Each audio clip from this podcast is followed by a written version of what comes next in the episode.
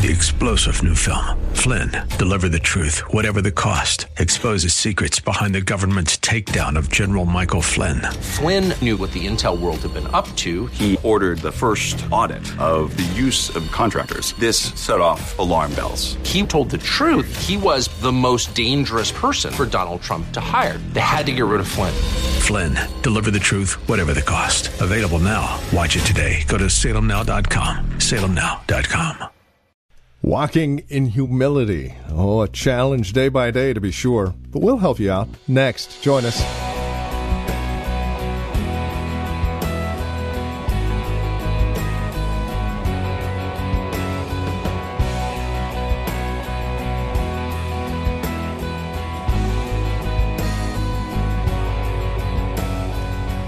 Probably one of the most difficult things to do as a Christian because it still goes against our flesh, our sinful nature, and that is walking in humility. Well, today we have some help for you. We're in Matthew chapter 18 as we catch up with our teacher and pastor Napoleon Kaufman for today's broadcast of Times of Refreshing.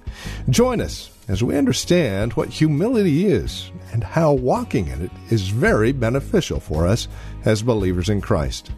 From The Well, a Christian community here in Livermore, California, let's catch up with our teacher and pastor now in Matthew 18. Here, once again, is Pastor Napoleon Kaufman. I want to revisit something that's important for anyone that is going to continue to progress with God, to continue to move with God. I want to talk to you guys this morning about our responsibility to walk in humility. And over the years, I've talked about this many times, but it's, it's always good to be reminded of how important humility is for all of us among, amongst, among each other, uh, uh, out in the community, um, whether we're in other churches, that people should get the sense about us that there's no pretense, that there's no haughtiness. Uh, and when we do this, what happens is God will take us from glory to glory and will continue to, I'll say it this way, we can sustain, mom, sustain momentum this way with God. Because you're going to see here in these passages of scriptures that this is one of the things that God hates. He hates haughtiness and pride. He wants us to be humble people, live humble lives, and ultimately become utterly dependent upon Him. Look at this in verse chapter 18, Matthew chapter 18, verse 1 on down to 4. It says, At that time, the disciples came to Jesus, saying, Who then is greatest in the kingdom of heaven? Then Jesus called a little child to him and set him in the midst of them, and said, Assuredly I say to you, unless you are converted and become as, a, as little children, you will by no means enter the kingdom of heaven. Therefore, whoever humbles himself as this little child is the greatest in the kingdom of heaven. Whoever receives one little child like this in my name, he says, receives me. Look at verse 4 again. Therefore, whoever humbles himself as this little child is the greatest in the kingdom of heaven. You know, this, this word here, humble, is a very, very important word. It's a powerful word. It's a word that, that I, I really like. It means to bring low, it means to be abased. And I like this it means to become needy. And then, last but not least, it means to be or to become dependent de- dependent. And I think for us, this is the way in which our relationship with God should be lived out amongst a dying world. People should get the sense that, and when, when, when I mean by low, I mean lowliness of mind as you consider who you really are without God and who you really were without God. That I understand that, that my life and our lives are dependent upon God. Just think of God got up one day and said, I think I want to suck all of the air away from the the planet Earth. Angels, that would be fun, huh? Every, our existence is about God. And Him we live and we move and we have our very being. If God decided to wipe everything out, He could do it in a moment. So when it comes to when it comes to who we are as human beings, there should be a lowliness of mind. We should be abased before God, and there should be always this consciousness of the fact that we are needy of God. We need God in our lives. And then ultimately, no matter what we do in life, we are dependent upon God. We're dependent up, upon God for everything. And this has to become a part of our lifestyle. It has to become a part of our lives. It has to become something that is ingrained within us. It's something that we should be teaching our kids at all times. I love talking to my, my kids and on, on the way to school or I'm driving them somewhere and saying, man, you guys, you guys know how good God is and how dependent we are on God that it's God. It's God. And the more in which we can get this in our minds, the more we are endear ourselves to God, and it causes God to extend his hand because he knows that ultimately you recognize and I recognize that, that he is the source of my life. He is the source of the devil, he lost this point. He was a created being whose responsibility was to exalt and to worship God, to adore God as a created being. But the Bible says iniquity was found in him. And he stopped valuing his position and the beauty of, of God's ability to create and make him, and he started wanting to take God's place. And so he got lifted up with pride because of his beauty. And then ultimately, he influenced others. And then we see now he's at odds with God, and, and, and we're in the midst of this battle. I think the, the thing that we have to make sure that we keep in mind, saints, is that we are utterly and completely dependent upon God. Can I have an amen, y'all? We need Him. He is the source of our lives. And Jesus is reiterating to these individuals that the people that are greatest in the kingdom are individuals that are childlike. Children are dependent. They are needy. They, they, they, they under, they, I'll say this, without them, without us, where would they be? And without God, where would we be? And I think for us, we have to make sure that we keep this in mind with all of our education, with all of our wealth, with all of our cars and houses, with all of our fancy outfits, without with all of the with all of our Instagrams and Twitters and selfies that we're not so busy taking so many selfies that we get lifted up with self. And we start forgetting about Jesus who is the exalted one, amen? And we learn to become utterly and completely dependent upon God. And this sense of humility, now watch this, it does not mean that you do not la- that you lack confidence. You can be humble but very confident when you know where your strength comes from. When you know where your power comes from and when you know who's sustaining you, it should cause us to have the sense of humility, but it also results in a confidence because we know that our God is more than able to bring to pass anything he wants to bring to pass in our lives if we trust in him. Can I have an amen? Jesus, I mean, uh, King David, it actually was a sign of humility when he when he defeated Goliath because he knew it in his heart that it was God that was going to give him the victory, and he talked about the victory that God was going to give him.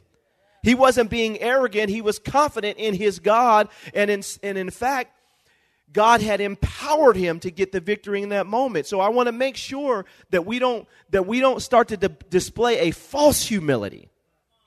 Because true humility is not just, although it can be seen, and we're going to see this, although it is not just an outward disposition.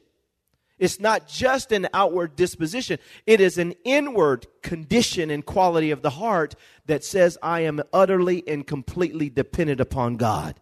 And it causes us to do great exploits because we know where the source of our strength lies and how God will empower us. But having said that, we have to keep in mind people should see this authentic humility upon us that Jesus is talking about. Go to 1 Peter chapter 5. 1 Peter chapter 5. We'll look at verses 5 on down to 7. It is an inward condition of the heart, but people should sense our dependence upon God. They should sense that God is our leader. 1 Peter chapter 5 verse 5 on down to 7. He says here in verse 5 Likewise, you younger people, submit yourselves to your elders. Yes, all of you, be submissive to one another and be clothed with what? He says, For God resists the proud, but he gives grace to who? To the humble. And so I love this because he's telling them anything that we're clothed with is something that other people should be able to see in our lives. He says we should be submissive to one another.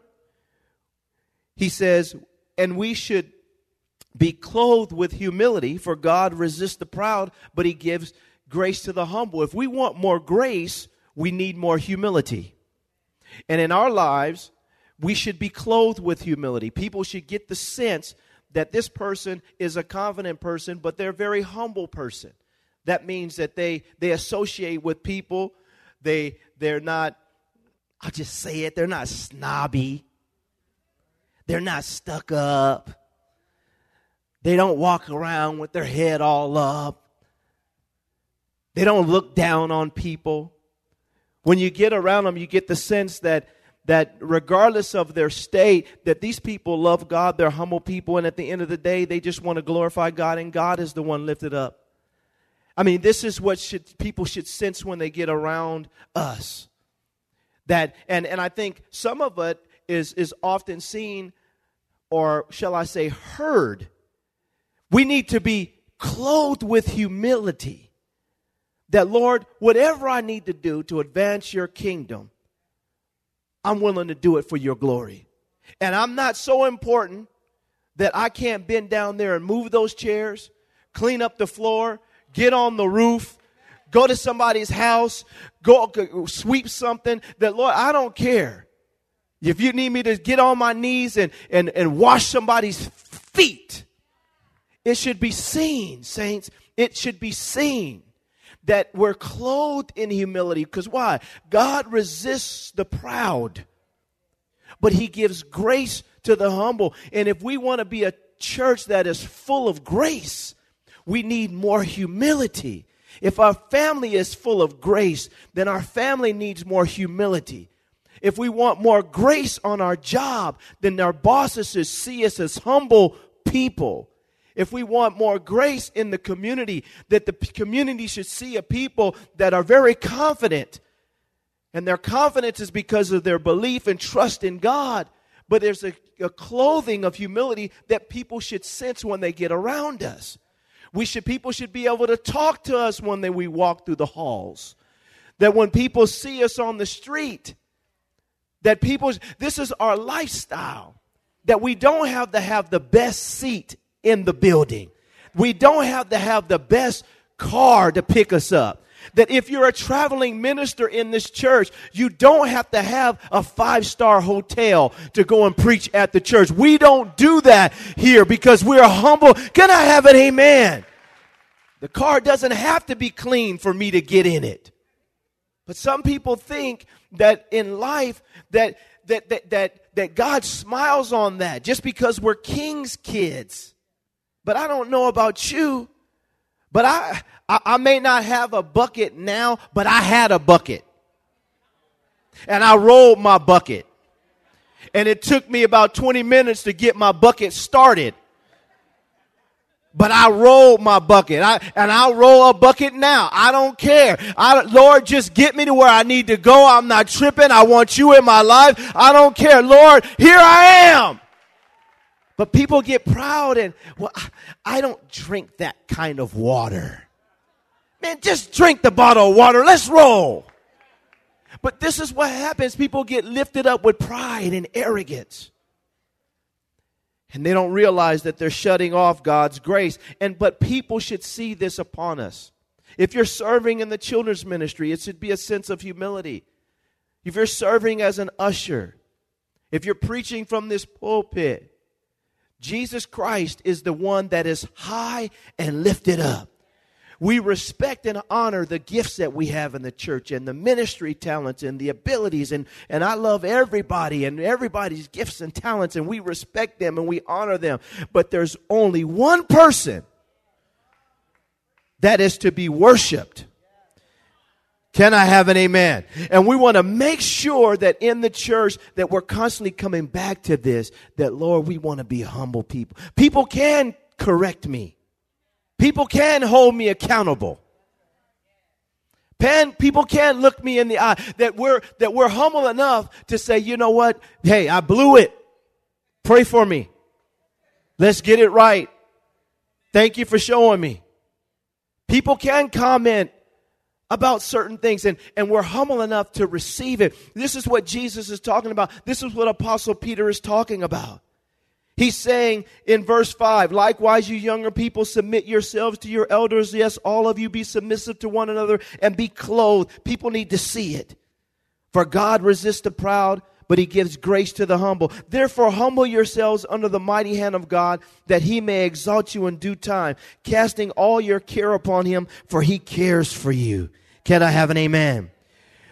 The worst thing that we could ever do is become self righteous when we get saved for a little while and we start thinking we're better than everybody, not realizing that Jesus Christ, where He found us and how He will keep us and how He will continue to grace us if we just remain humble. Go to Luke chapter 18. This is a really good story here. You're going to see this. Luke 18. Look at this. Luke chapter 18, verse 9 to 14. Verses 9 to 14. It says, Also he spoke this parable to some who trusted in themselves that they were righteous and despised others. Two men went up to the temple to pray, one a Pharisee and the other a tax collector.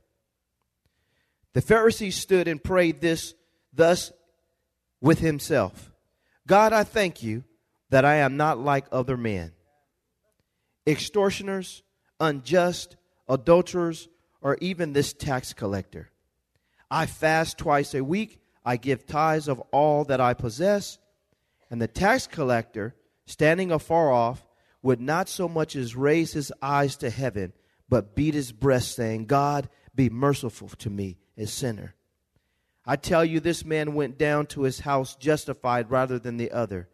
For everyone who exalts himself will be humbled. And he who humbles himself will be what? Ex- will be what, saints? Exalted. This is the mindset that we want to develop.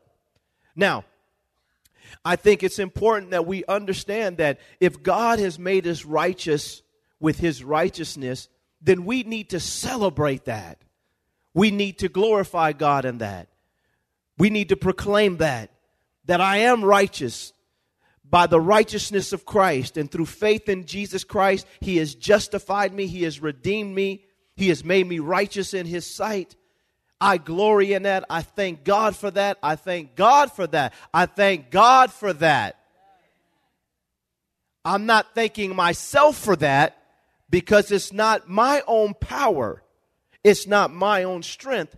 It's God's. In this particular situation, we see this parable, parable is beautiful because one, one is exalting himself and he's measuring his success as a person based on what he sees in another person. But that other person isn't the standard. Jesus is the standard. Can I have an amen? And so what happens is a lot of times we, we find ourselves doing this. We do this in church, we do this in society, we do this, you know, we have to be very very careful about this. Yes, we see sin in the world. Yes, we see people living lifestyles that are contrary to the will of God. Yes, we should say that's sin, stay away from it. Yes, we should say, man, this is tearing up our city. We need to deal with it. Yes, all those things are right, they are fair, and they are true. But at the same time, we have to stop and ask ourselves are we really being legitimate light so that the people who are in darkness have somewhere to turn to when they want to see their lives get changed? And the heart of it all is am I allowing God righteousness to become my righteousness? And I'm and am I acknowledging that the only reason why my life is changed is because of the power of Jesus Christ and the shed blood on Calvary? And if the Jesus could change my life he can change your life this is the heart of it but when we become self-righteous I can't sit next to you you live in foul I hate everybody on my job. All of them sinners. They all going to hell. Lord, deliver me. Well, maybe Jesus sent you there to be a light in the midst of darkness. And if you would shine with his righteousness, you can provide hope for people that are sitting in. Can I have an amen in here? Change your perspective. A lot of times God sets you up by putting you in a bad situation. They don't like you because you're a Christian. They're not, but our, our response should not be like this man who is self righteous. Our response should be, Lord, I'm on assignment. And Lord, I may not like this job, and I may not like her. But God, you sent me here for her change my heart towards her so that her can get saved up in here. Can I have an amen? This is what happens, saints. We got to learn to change our perspective so that we, we see ourselves as always being on assignment. Wherever I'm at, whatever I'm doing, God, you're positioning me so that I can have impact in somebody's lives. And sometimes we are lights in the midst of darkness. This man here, began to humble himself, I mean, exalt himself with his own self righteousness and then comparing himself to this person who was next to him. But the other one acknowledged, Lord, I see my need. He couldn't even lift up his eyes. And here I am. And this is what God is looking for from us that we're constantly in that state that if it had not been for Jesus, where would I be? I would be doing the same person that this person is doing Then doing the same thing that this person is doing. If it had not been for the grace of God. So we learn, we learn to live in the world and not be of the world, but not overly become so lifted up that we can't associate with people of low degree that we might bring them out of bondage that they might give their lives to Christ. That's part of our assignment. Doesn't mean that we go to the club with them. It doesn't mean that we compromise God's holy standards and His moral, uh, you know, uh, his his moral attributes and characteristics and all those things to associate with people. But saints, it does mean that I keep in mind that my life is about assignment. God, you placed me right here to be a blessing to this person, and I want to make sure that I don't get so saved and so righteous that I become self righteous. And now I'm beginning to develop what I would call a spiritual caste system. I can't associate with you, I can't talk to you. No, I'm going to talk to you, but I got something in mind. And that is you coming to know Jesus. Saints, we have to make sure we don't become prideful and arrogant and self righteous. We stay humble. Amen.